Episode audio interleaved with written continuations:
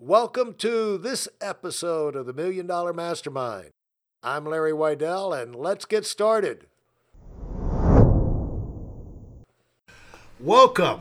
I'm here this afternoon with Travis Watts. Travis may get into explaining what this is, but he's a full time passive investor, but he didn't start that way. He started in a whole other end of the uh, industry and also the, the other end of the shovel, more or less. And uh, he's been investing in real estate since 2009.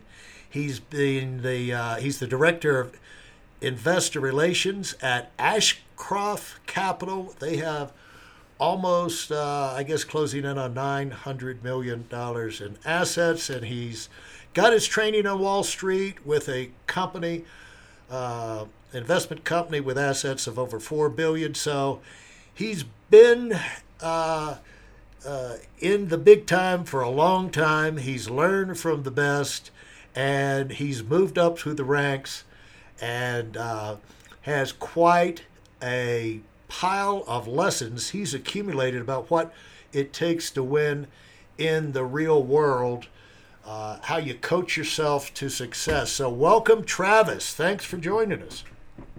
Hey, Larry. Thanks so much for having me. I really appreciate it. Well, it's. Uh, I know you're a busy guy. You've got a lot of uh, people calling you, and uh, you're familiar with helping people on the way up. And I appreciate you taking your time out to maybe approach things from a little bit different side, and that is the personal side of how you've kind of coached yourself to success, starting from uh, a lower place on the totem pole, pretty much where we all have to start. And so tell us where you came from and, and, and what your background is.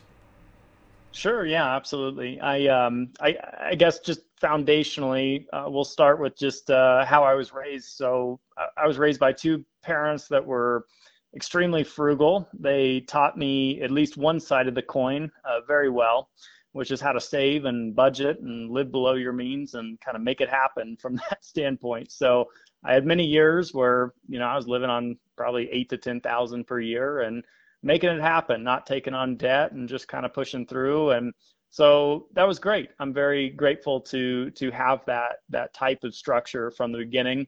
I was the the the weird kid that had a budget and and kind of a net worth sheet uh, when I was mowing lawns when I was 16 and 17.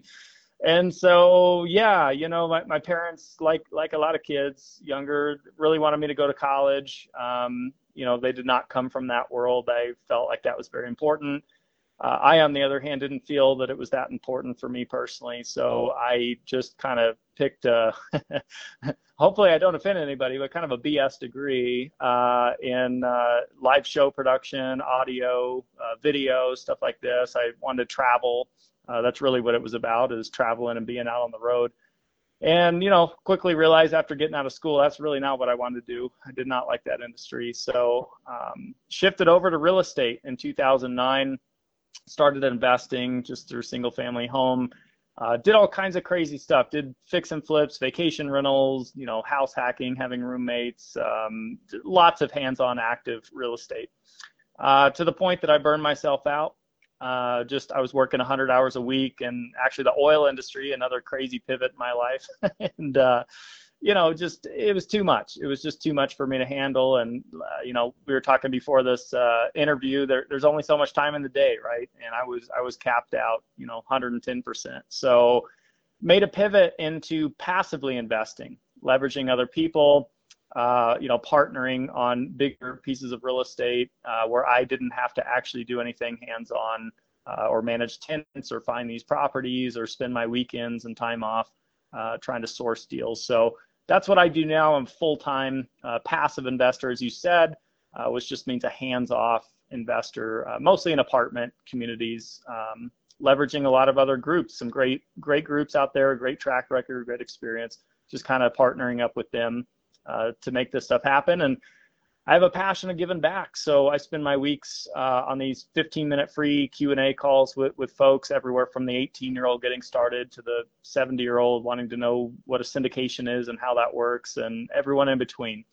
Um, well, how do so you that work? Kind of brings us through today. How do you get a? How do you get into working? I can, I can see working hundred hours a week, uh, uh, fixing and flipping houses because I was in construction when I came out of uh, school myself. But uh-huh. Uh, I can see that. But how did you? Uh, how did you get into the oil business? What are you out there digging? Uh, digging for oil, hundred hours a week, and don't they have machines to do that? Boy, they should. That's one of the most outdated industries. Um, it's getting there. It's a slow process. Um, yeah, funny, funny story. So as you pointed out, how much time and effort it takes to fix and flip homes in general, and to do vacation rentals and flips and everything else on top of 100 hours a week. What happened was this: I, I had read a lot of books. I'd met a few people. I'd, I'd become very inspired to want to get into real estate. I didn't know how. I didn't know when, but I knew one thing: I got to have a little bit of money to get started, or so I thought. That was my limiting belief. You know, a lot of people think you know you got to have money to make money, which turned out not to be true. But in my case, I felt like that was true. So uh, I was, you know, working this job uh, out in Colorado, not happy with it at all, not fulfilling, not part of my degree. Uh, you know, twenty thousand a year income, and I thought, God, I've I've got to branch out of this. I've got to make this happen. So I put about 150 applications out there and ended up in the oil field, uh, you know, with a six-figure job just out of the gate, which was pretty crazy. No, no experience or college needed, but uh, giving up your life in return for income. so that that's kind of what spawned into into that. And um, you know, I, I, took those principles of my upbringing to be very frugal and, and diligent, and still live like a college student on ramen noodles for a while, and uh, parked all that capital into real estate um, and just kind of made it happen uh, the, the, old school way. there was no shortcut there, but just saved a lot, invested a lot uh, in myself and uh, into real estate to uh, unfortunately burn myself out, but in the process, figure out there's a better strategy uh, that really ended up helping me accomplish what I wanted to accomplish. Were there role models? I mean, you have to learn things for yourself and uh, people yep. can tell you this uh, the thing that you know do you want to haul water all your life or you want to build a uh, pipeline where the water just flows you know and uh, yes. you, you can hear all these stories but until you're out there working like a mad dog uh, and you know i never mind working hard i just want to get paid for it you know something uh, yeah. proportionally but you know I didn't want to work like a li- on one hand, I wanted to work hard, but I didn't want to work like a, a, a friggin' lunatic all the time, which seemed to be just fine with the guy I worked for in construction. You know, he yeah. he didn't have yeah. any trouble with with me uh, working hundred hour work weeks. You know, but uh, the light bulb went on some way in your mind that I not only do I not want to do this, I don't have to do this the rest of my life. That that's a big point to get to in your life, isn't it? It is. It is. That moment for me was was 2015, uh, which is about five six years into this grind, um, where you know not only was there not a light at the end of the tunnel, to me it was like everything was closing in. Every property I acquired seemed to be one step closer to burning out and maxing out uh, with the strategy I was using. So yeah, 2015 was my big pivot. Uh, you know, found mentors, found role models, uh, started networking with people that were actually doing uh, the these syndication investments, these private placement investments, and uh, that's kind of that was my light bulb moment. Was wait a second, I can still be in real estate. I can still get you know the appreciation and the cash flow and the tax advantages and everything I love about real estate, but I don't have to be spending all of my time as I said, finding the properties, managing the tenants, all this kind of stuff. And uh, so, so that was the pivot that I took. I saw a scalable solution, finally the the light at the end of the tunnel, so to speak. And I, I sold everything. I sold all my single family homes over about 12 to 18 months, and I went 100% into this uh, this passive investing uh, strategy. And so it made a huge impact on my life. And so that's what I want to help educate others on because I know there's not a tremendous amount of education in the space around this. Well, did you uh, realize this before or after your experience in the oil business? Yeah, good question. So I, I was starting to kind of seek the answers as I'm going through the oil business. And so what happened was I, I, actually I made a shift in the oil business from working these 100-hour work weeks to actually going overseas where I could get an equal time off schedule. So I would do 35 days in the Middle East and I would come home for 35 days. And on those 35 days I had at home, I would be researching and reading and networking and, and that's really where it came through uh, for me is is just immersing myself in the industry you know tenfold what I was before, where I would read maybe a book or two a year. I read actually 52 books in, in 2015, uh, which was crazy, and not, not I wouldn't actually advocate that anybody do that, but uh, I thought that would be the quickest way to cut the learning curve while I had the time to do so. And um, so yeah, it was it was really 2015 was where it all kind of came together. You talk about mentors developing. Uh, uh, contacts and advisors and things. How right. did you go? How did you go from uh, reading books and watching videos to where you're actually in direct contact with some of these people?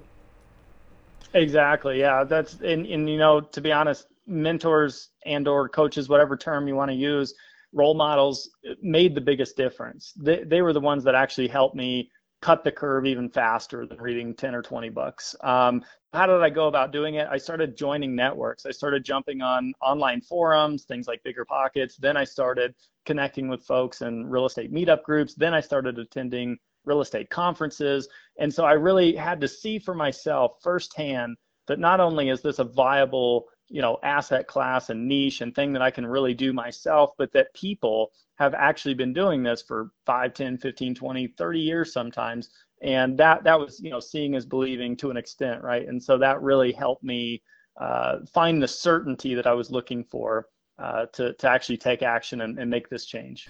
And did you uh, find yourself gradually slipping into that and that becoming more of a occupation with you than uh, where you could afford to give up the uh, 35 day trips to the Mid East on the uh, working yeah. in the oil oil fields? Yeah, there was there was literally a light bulb moment. It was quite simple what I did, but it's funny how long it took to get to this moment. But I, I sat down for the first time ever and I, I just said to myself, okay, if I sold everything, if I sold every single home that I own, including the house that I live in, everything, and I went liquid and I paid the taxes and the fees and the penalties, everything, then what would I have as far as a net worth, a true net worth? And then if I were to take that amount of capital and start putting that into these passive investments, given a, a conservative cash flow number that I projected off of, what would that mean in terms of income? What would that mean uh, in terms of lifestyle? And what I found out, this was my motivator. I found out I could quit the oil business, a job I did not like, a job I was not passionate about, a job I did not eh, want to continue, nor did I believe that I could continue if I wanted to, because oil is such a boom and bust industry. I felt like even if I loved it, five, ten years out, I'll be unemployed anyhow. So eh, that that gave me the push. Is I, I really saw the numbers in front of my face, and I thought I have to do this, and and that's kind of what what directed me, as you mentioned at the beginning of our interview, into you know, working for uh, a brokerage firm, learning Wall Street, working for you know these private placement groups. I really embraced what I wanted to learn, things that I actually got true fulfillment from, uh, and not just working for money and trading my time. Well, how did you make that jump uh, to yep. Wall Street? Like, uh, you know, buy a suit and uh, wash all the oil off and uh, show yeah. Show up on Wall Street. What, what, yeah, what, what a difference. You're, you're exactly right. I, I literally didn't own a suit. And so I got these oily coveralls. I'm thinking, oh my God. So I find myself in Men's Wearhouse, you know, getting fitted. And so, uh, yeah. So let me ask you a question. Let me, let Travis, yeah. let me, did you like the way you looked?